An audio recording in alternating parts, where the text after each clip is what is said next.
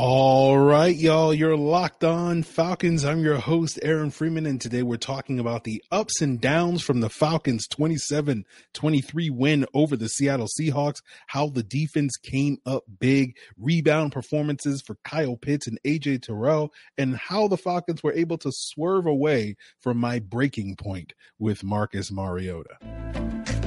You are Locked On Falcons, your daily Atlanta Falcons podcast part of the Locked On Podcast Network. Your team every day.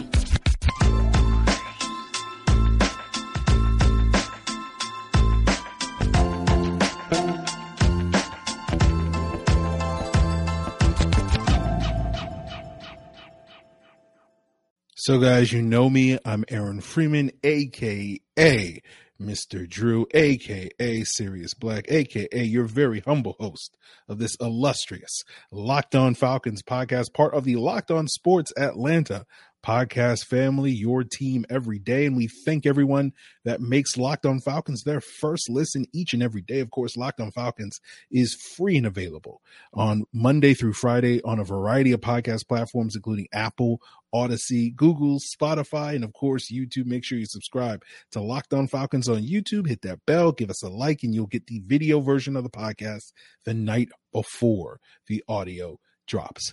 So today we are finally doing a rapid reaction talking about a Falcons win this season.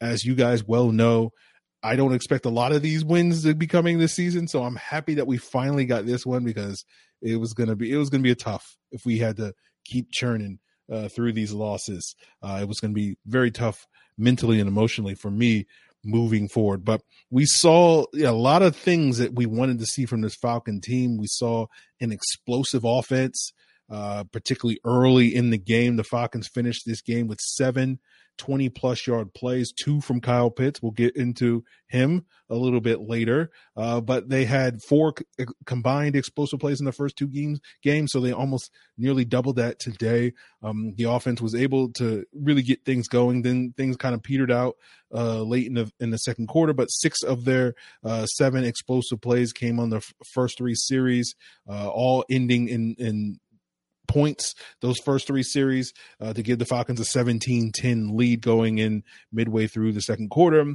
Then, of course, the defense got gashed uh, by the Seahawks on the ensuing possession that tied the game 17 17. And up to this point, you know, when I was thinking about, okay, what are we going to talk about with Marcus Mariota at this point? I'm like, it's probably going to be another nitpicky week on the podcast, right? Where there's ups and downs, right? We'll get into some of those later.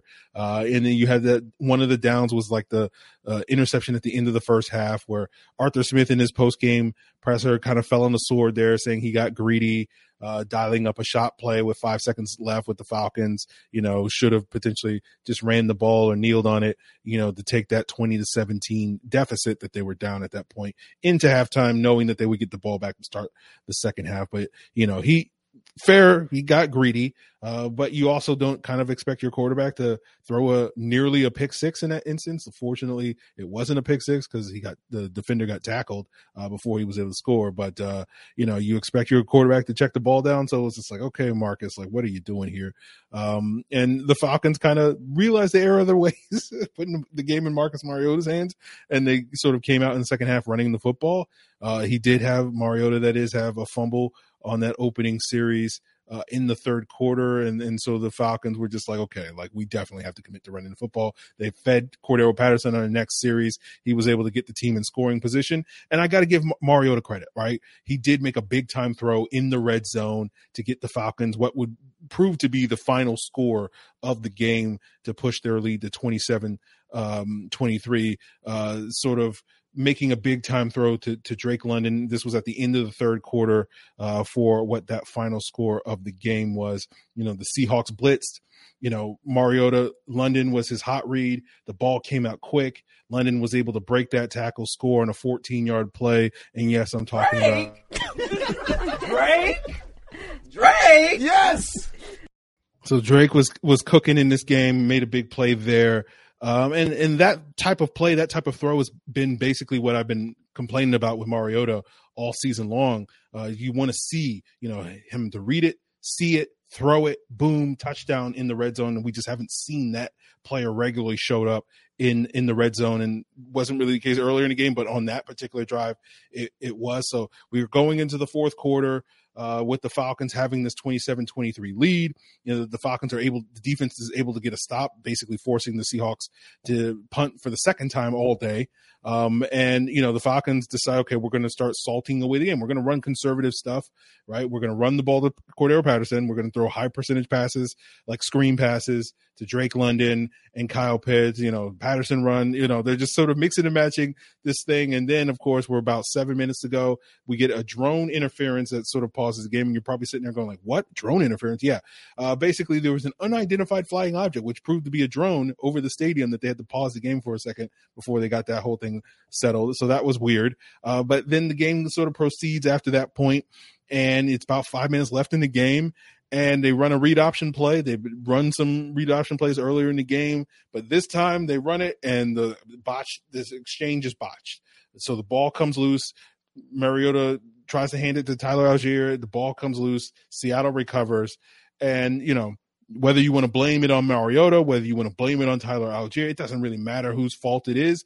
It basically can't happen. If you want to put it on Tyler Allgeier, then be my guest. But my point, and this is where I was at at this point. This was my breaking point, where I was just like, I, it's it's done. Like bad luck seems to follow Marcus Mariota wherever he he goes. So I was at that breaking point.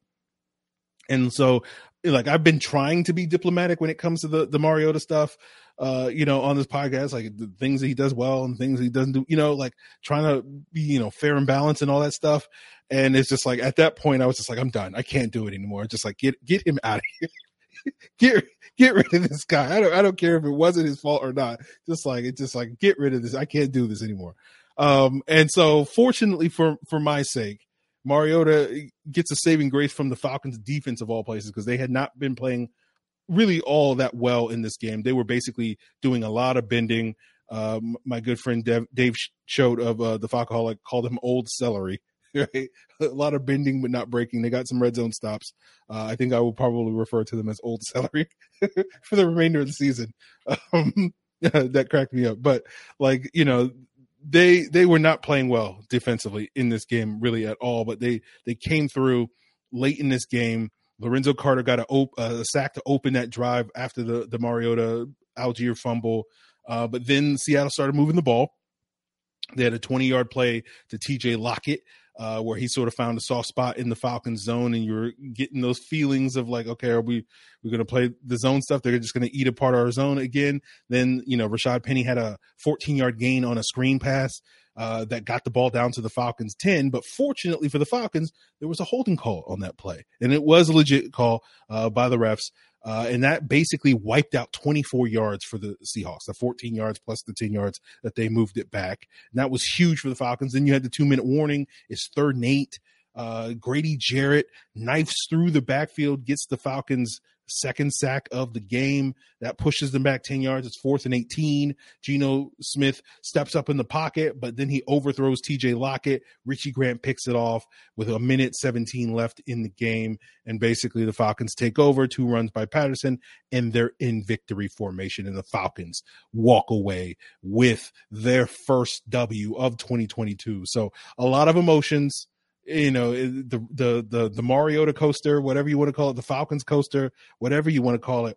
We were riding it throughout Sunday, but we you know it ended thrilling in, in thrilling fashion for the Falcons with the W, and we'll talk about the redeeming and rebound performances from guys like Kyle Pitts and AJ Terrell after you know struggling in the first two games uh, and sort of how those guys showed up and we'll get into that as we continue today's episode, guys. But before we get there, I want to tell you that today's episode is sponsored by BetterHelp.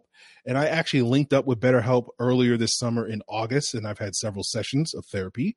And I highly recommend it for anybody who's looking for to have conversations with someone who's going to help you navigate all of life's twists and turns. As BetterHelp online therapy will assess your needs, they'll match you with your own licensed professional therapist in less than 48 hours. I know for me, a big sticking point for me who I wanted to talk to was another person of color. Uh, and BetterHelp came through with a litany of options for me. BetterHelp is not a crisis line. It's not self help. It's professional therapy done securely online, available to people worldwide. You can log on anytime and send a message to your therapist. You can do weekly video sessions like myself, uh, or you can do, you know, phone stuff, uh, phone chats and whatnot. And, and a big reason I finally signed up with BetterHelp was because it's a lot more affordable than traditional offline therapy.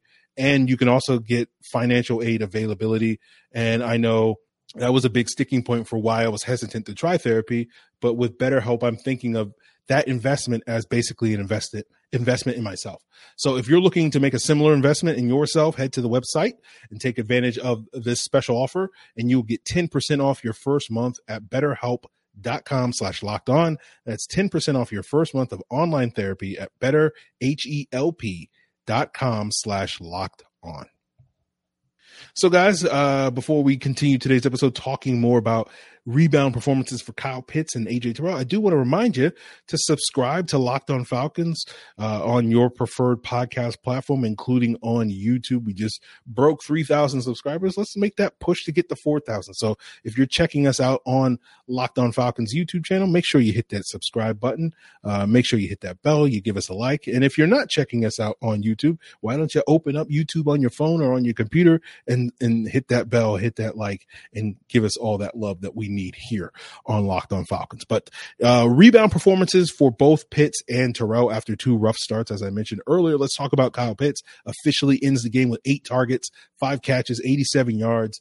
Basically, the Falcons came into this game wanting to feed Kyle Pitts. Uh, so I, I, know a lot of fans were hoping and wanting to see that and been begging to see that for the last couple of games. And we got that in this game. First snap of the game is a design deep shot to Kyle Pitts. Mariota overthrows it. Uh, but then you get two plays later on the first third down of the game, they run an RPO, uh, and Pitts is able to convert on a slant. Uh, a couple plays later, they dial up a tight end screen. Pitts gets 21 yards in that. That puts the ball inside the five. Um, and then they try to get him the ball in the end zone on like a corner route. He's able to draw a defensive holding penalty on that play. Um, then you go to the second drive of the series, um, and or the second series of the game. I'm sorry. Um, and you get a 28 yard play to Kyle Pitts on a back shoulder throw. That sets up another red zone play that we'll talk about a little bit later. Um, but the Falcons would eventually settle for three on that. And then the third series, you get a 19 yard gain on, on Kyle Pitts on a, sort of a dig route over the middle. Uh, then the fourth series of the game in the second quarter, they try to dial up some more deep shots to Pitts, but Mariota winds up overthrowing him, uh, and the Falcons have a three and out. And then I think Pitts only got one target in the second half. Um, but it was like a conversion on a tight end screen, one of those late tight end screens that we were talking about where the Falcons were trying to salt away the game um, before that, you know, fumble slash botched exchange or whatever. Uh, but let's let's go back to some of those red zone plays, right? Right. There was one play in particular where Mariota sort of stared him down. Um, well, on the first series, let's go back to the first series when they were looking when Mariota was looking for Pitts on that corner route. The replay seemed to show that you know there was an open Zaccheaus over the middle. Fortunately for the Falcons, they were able to run it in. I think on the next play, Mario was able to score on the very next play, so they were able to get the seven points that they needed on that drive. But you know, I'll be curious to go back and look at that on the film.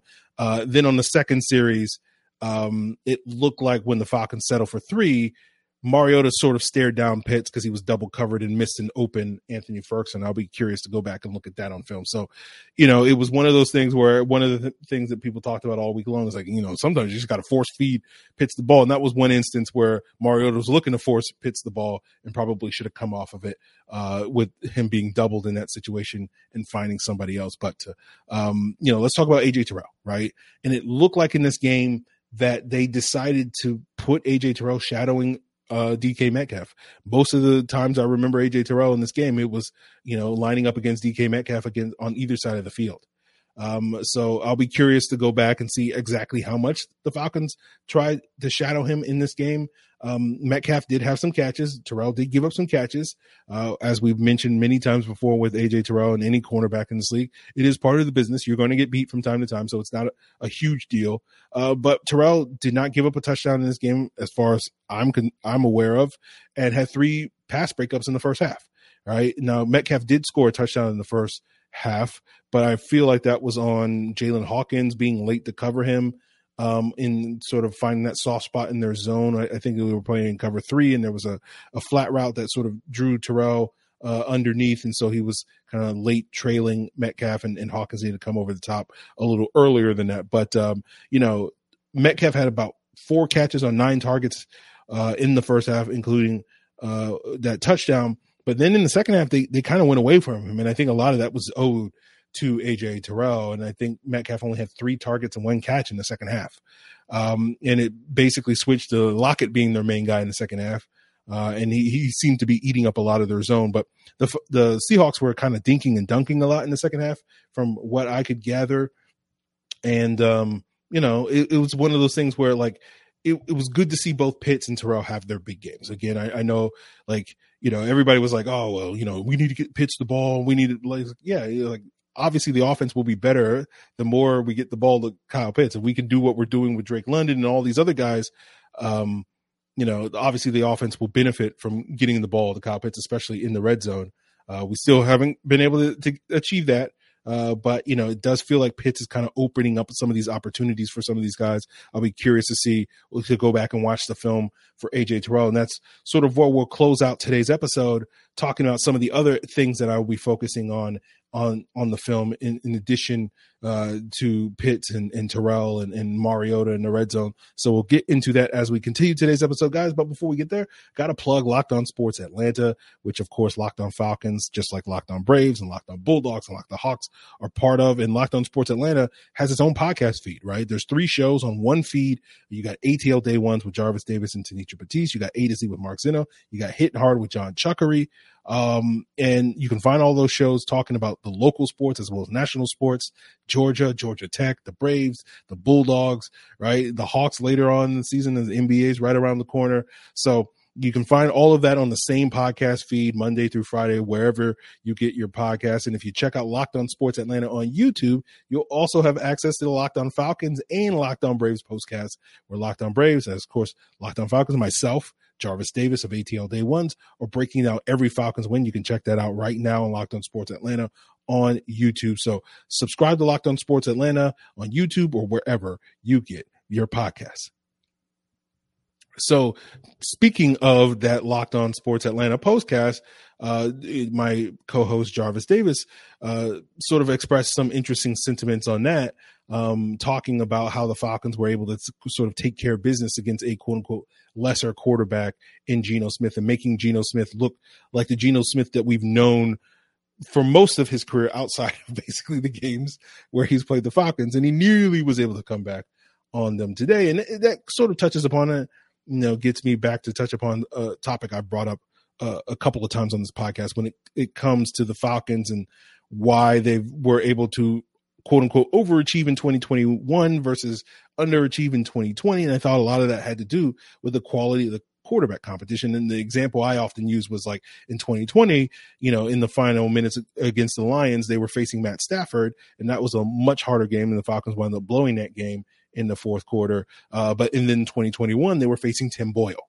Um, and that was much easier task for the the Falcons to overcome. And I think kind of similarly uh, against Geno Smith, it did feel like this defense finally was able to to finish late in this game as they did, in part due to the fact that Geno Smith is not a high level quarterback. And while that sounds like a nitpick, that sounds like a criticism, it's I don't mean it as such. That's kind of what you want to see, right? You have to acknowledge that. It's like, yeah, Geno Smith is not a high level quarterback. Jameis Winston, you know, is for the most part a good quarterback. We know Matt Stafford's a good quarterback, but when this team faces lesser competition like a Geno Smith, like a Seahawks team led by a Geno Smith, you want to see if this defense can come through and they're supposed to come through, right? You want to see them get the stops in the fourth quarter against the Tim Boyles, and you know you hope you want to see it against the, the, Matt Staffords as well. But you know we know that that hasn't happened too often in recent history, and I think you know those are some of the expectations that you're hoping to see, and that was part of the reason why going into the season like I had predicted the Falcons to not only win this game against Seattle, but also to win next week's game against the Browns because I was looking at Jacoby Brissett and I was like, okay, well, the Falcons seem to manage the defense seems to come through against these lesser quarterbacks. And we'll sort of see uh, if they can do that again to build off of this one game uh, winning streak, uh, if they can actually make it a winning streak by extending it to two games uh, against a Browns team that does look better than I think a lot of people thought they would look uh, going into the season. And you know, I think some of that is owed to Jacoby Brissett being probably a little bit more efficient than people were expecting, especially the last two games. But really, the main concern when you're facing this Browns team is that running game. And uh, you know, I know Sunday, all not all Sunday's games have been fully calculated, but uh, at least going into Sunday, and it seems like based off what I've seen coming out of Sunday, they are the number one rushing offense in the NFL. Uh, and so that's going to be the main challenge for the Falcons. And they did not really do a lot in the Seattle game to really give you a ton of confidence that they'll be able to up for that challenge. They gave up 112 rushing yards to the Seahawks. Um, and we know that this Browns offensive line and running game is, you know, no offense to Rashad Penny and and DeeJay Dallas and, and all those guys, but you know, Nick Chubb and Kareem Hunt seem to be on on a different level uh, than what Seattle has. So uh, that's going to be one of the things I'm curious to go back and, and watch the film and sort of see how and why they were getting gashed. Was it the guys up front? Was it the, them playing soft boxes? What you know was it poor tackling, poor run fits? So that's going to be something I'm going to be focused on in this game but I'm sitting here thinking right now, I'm like, I don't think the Falcons, you know, it seemed early in the game that the Falcons were playing a lot of nickel in some of those soft boxes. And I just don't know if they can get away with that against this Browns front. They're going to have to play base this entire game, in my humble opinion. And that probably means that they're going to have to ask Richie Grant to play nickel cornerback for them and go up against David Bell, uh, who I think is the Browns' main slot receiver, because I just cannot see them playing these soft nickel fronts and, and being expecting to, to be able to stop that running offense. So we'll see how that plays out. Uh, so that will be something I'll focus on. Uh, you know, maybe they can put, run some four three under fronts or something like that. But we'll we'll see. Um, but you know, the other thing I'll focus on on the film, you know, coming up is sort of the explosive plays. You know, how much of that was like Kyle Pitts creating opportunities for other guys, like we've seen in these first two games, which is why you know Arthur Smith is kind of push back against the idea of like we got to force feed Kyle Pitts the ball. He's opening up opportunities. So I'm I'm curious to see if why this offense was especially explosive today. Was it just hey Seattle's defense is undisciplined and bad, or is it were they doing something creative on offense uh, to to create those opportunities uh, for this team? So that will be something. Obviously, as I mentioned earlier, the red zone stuff will be focused on Pitts. Will be focused on Terrell. You know, was Mariota as bad on film?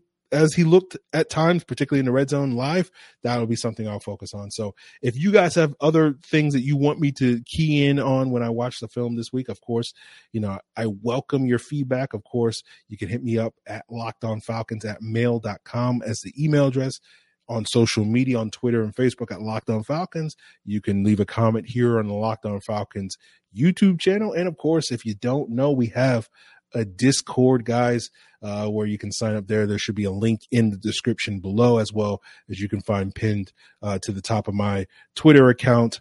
Uh, so if you submit questions there, you know you'll get an opportunity uh, to submit those questions there. But um, that's it, guys. You know, not a whole lot to say about the win. You know, just like, hey, this is the Falcons team that we wanted to see an explosive offense featuring all their playmakers. Patterson with the big day, London with the big day, Pitts with the big day, Grady Jarrett coming through for them, AJ Terrell coming through for them. Hey, and Richie Grant making that game sealing interception as well. So that's what you wanted to see from this team this year. You want to see those the handful of stars that we have show up each and every Sunday, and I think they did in, in, Seattle. And I think that's a big reason why the Falcons were able to walk away from a win. So we'll see if that continues uh, the rest of this season. We'll see if that continues against uh, probably a tougher Browns opponent this weekend, but uh, we'll see if they can build upon this uh, and, and carry some momentum uh, when they re- return home uh, to face the Browns